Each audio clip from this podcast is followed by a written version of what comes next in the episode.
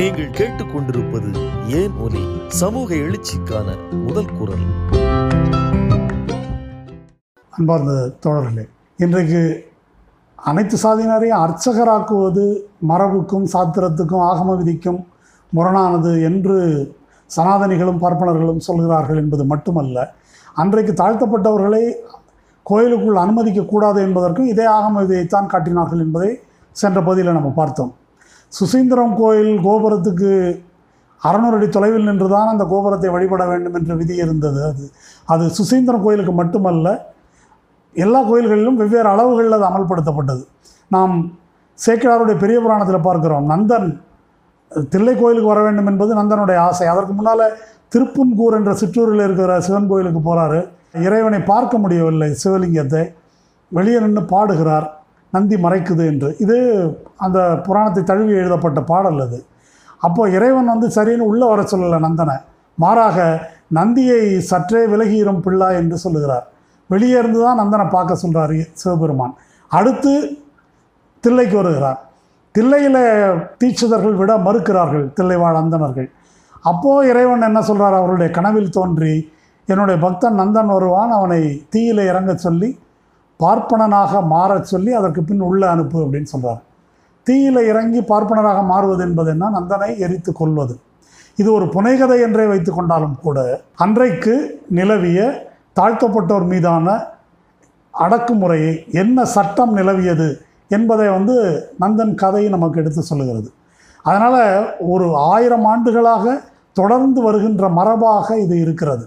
அப்போ அப்படிப்பட்ட ஒரு மரபை மாற்றுவதற்கு இப்படி தாழ்த்தப்பட்டோர் ஆலய நுழைவு போராட்டங்கள் ஆங்காங்கே நடக்க தொடங்கிய பிறகு அவர்கள் மதம் மாறிவிடுவார்களோ என்ற அச்சம் ஏற்பட்ட பிறகு அதை சுமூகமாக தீர்ப்பதற்கு ஏதாவது வழி உண்டா என்று காங்கிரஸைச் சேர்ந்த ஆதிக்க சாதியினர் பார்ப்பனர்கள் உள்ளிட்ட ஆதிக்க சாதியினர் பலவிதமாக முயற்சி செய்கிறார்கள்.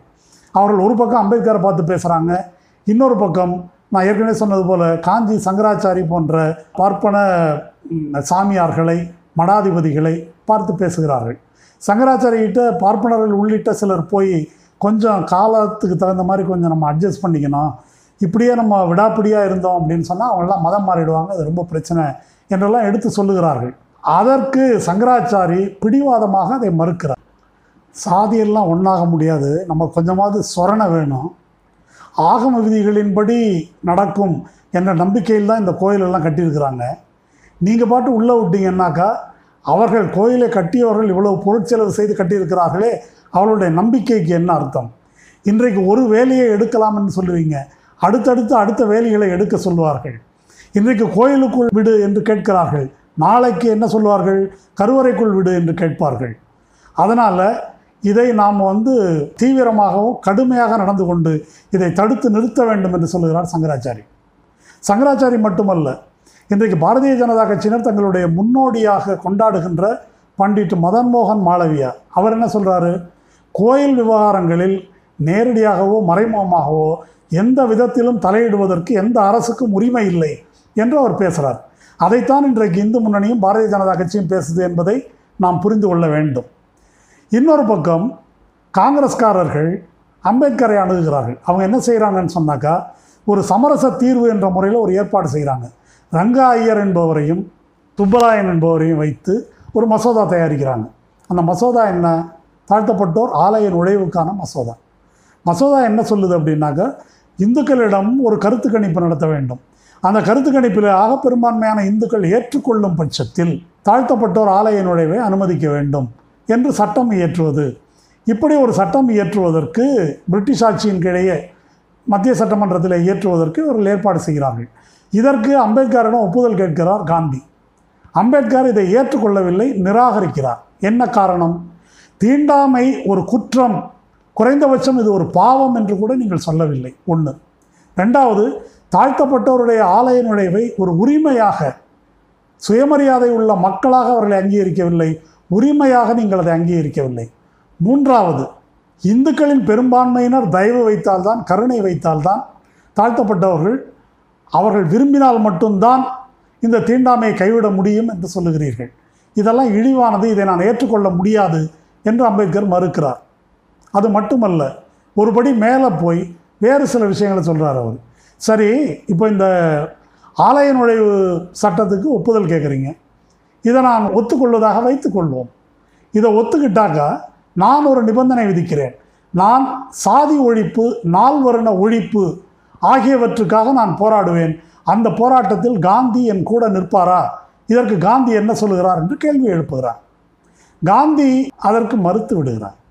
நால்வர்ணம் நல்லது என்பது என்னுடைய கருத்து. அதனால் நான் இதுக்கு ஆதரவு தர முடியாது என்று சொல்லுகிறார் காந்தி. அப்போது இதில் நாம் முக்கியமாக கவனிக்க வேண்டிய விஷயம் என்ன?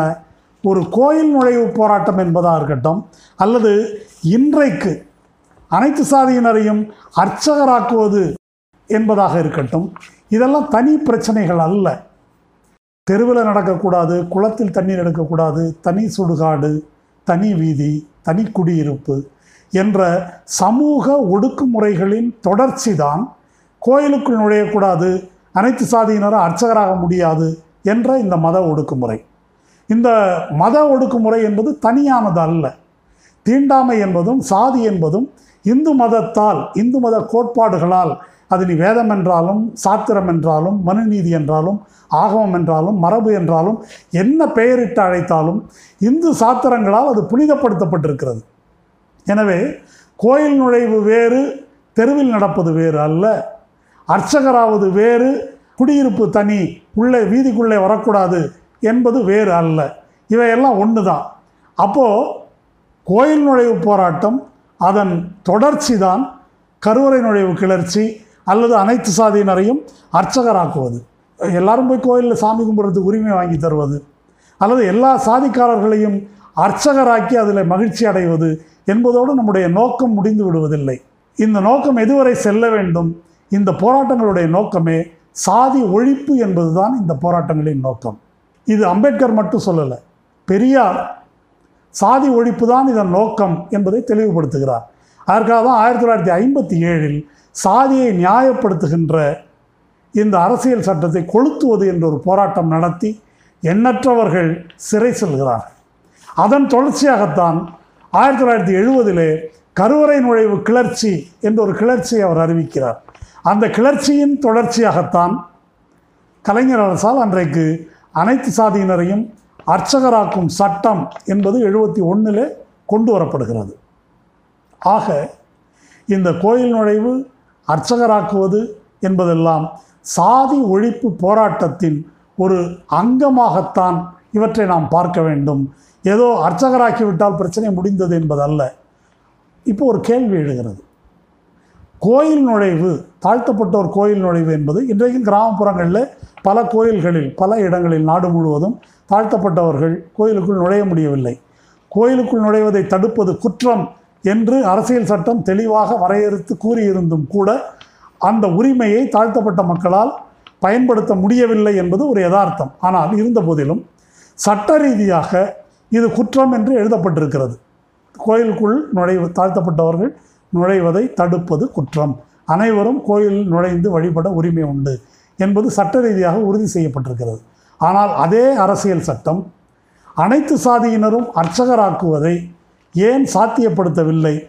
அதற்கு ஏன் தடை இருந்தது? அதற்கு எதிராக ஆயிரத்தி தொள்ளாயிரத்தி எழுபத்தி ஒன்றில் இந்த சேஷம்மாள் தீர்ப்பு என்ற ஒரு தீர்ப்பு கலைஞர் கொண்டு வந்த சட்டத்தை நிறைவேற்ற முடியாமல் செய்யும் தீர்ப்பு ஏன் வந்தது? இன்றைக்கு ரெண்டாயிரத்தி ஆறில் கலைஞர் உருவாக்கிய அர்ச்சகர் பயிற்சி பள்ளி அதன் அடிப்படையில் இரநூத்தி ஆறு மாணவர்கள் பயிற்றுவிக்கப்பட்டது. அவர்கள் ஏறத்தாழ பத்தாண்டுகளுக்கு மேலாக ஏன் தடுத்து நிறுத்தப்பட்டார்கள்? இப்பொழுது வந்திருக்கிற தீர்ப்பு என்பது என்ன? இந்த தீர்ப்பு முரணற்ற முறையில் அமைந்திருக்கிறதா? இதன் மூலம் இன்றைக்கு திராவிட முன்னேற்ற கழக அரசு அனைத்து சாதியினரையும் அர்ச்சகர் ஆக்குவோம் என்பதை அமல்படுத்துகிறார்களே. மீண்டும் இதில் நீதிமன்றம் தலையிட்டு தொந்தரவு கொடுப்பதற்கும் தடுப்பதற்குமான வாய்ப்புகள் இருக்கிறதா என்பதையெல்லாம் அடுத்த பகுதியில் நாம் பார்ப்போம். இன்னும் பல கருத்துக்கள் கவிதைகள் கண்ணோட்டங்கள் என அனைத்தையும் கேட்க ஏன் ஒலி பாட்காஸ்டை சப்ஸ்கிரைப் செய்யுங்கள். நன்றி.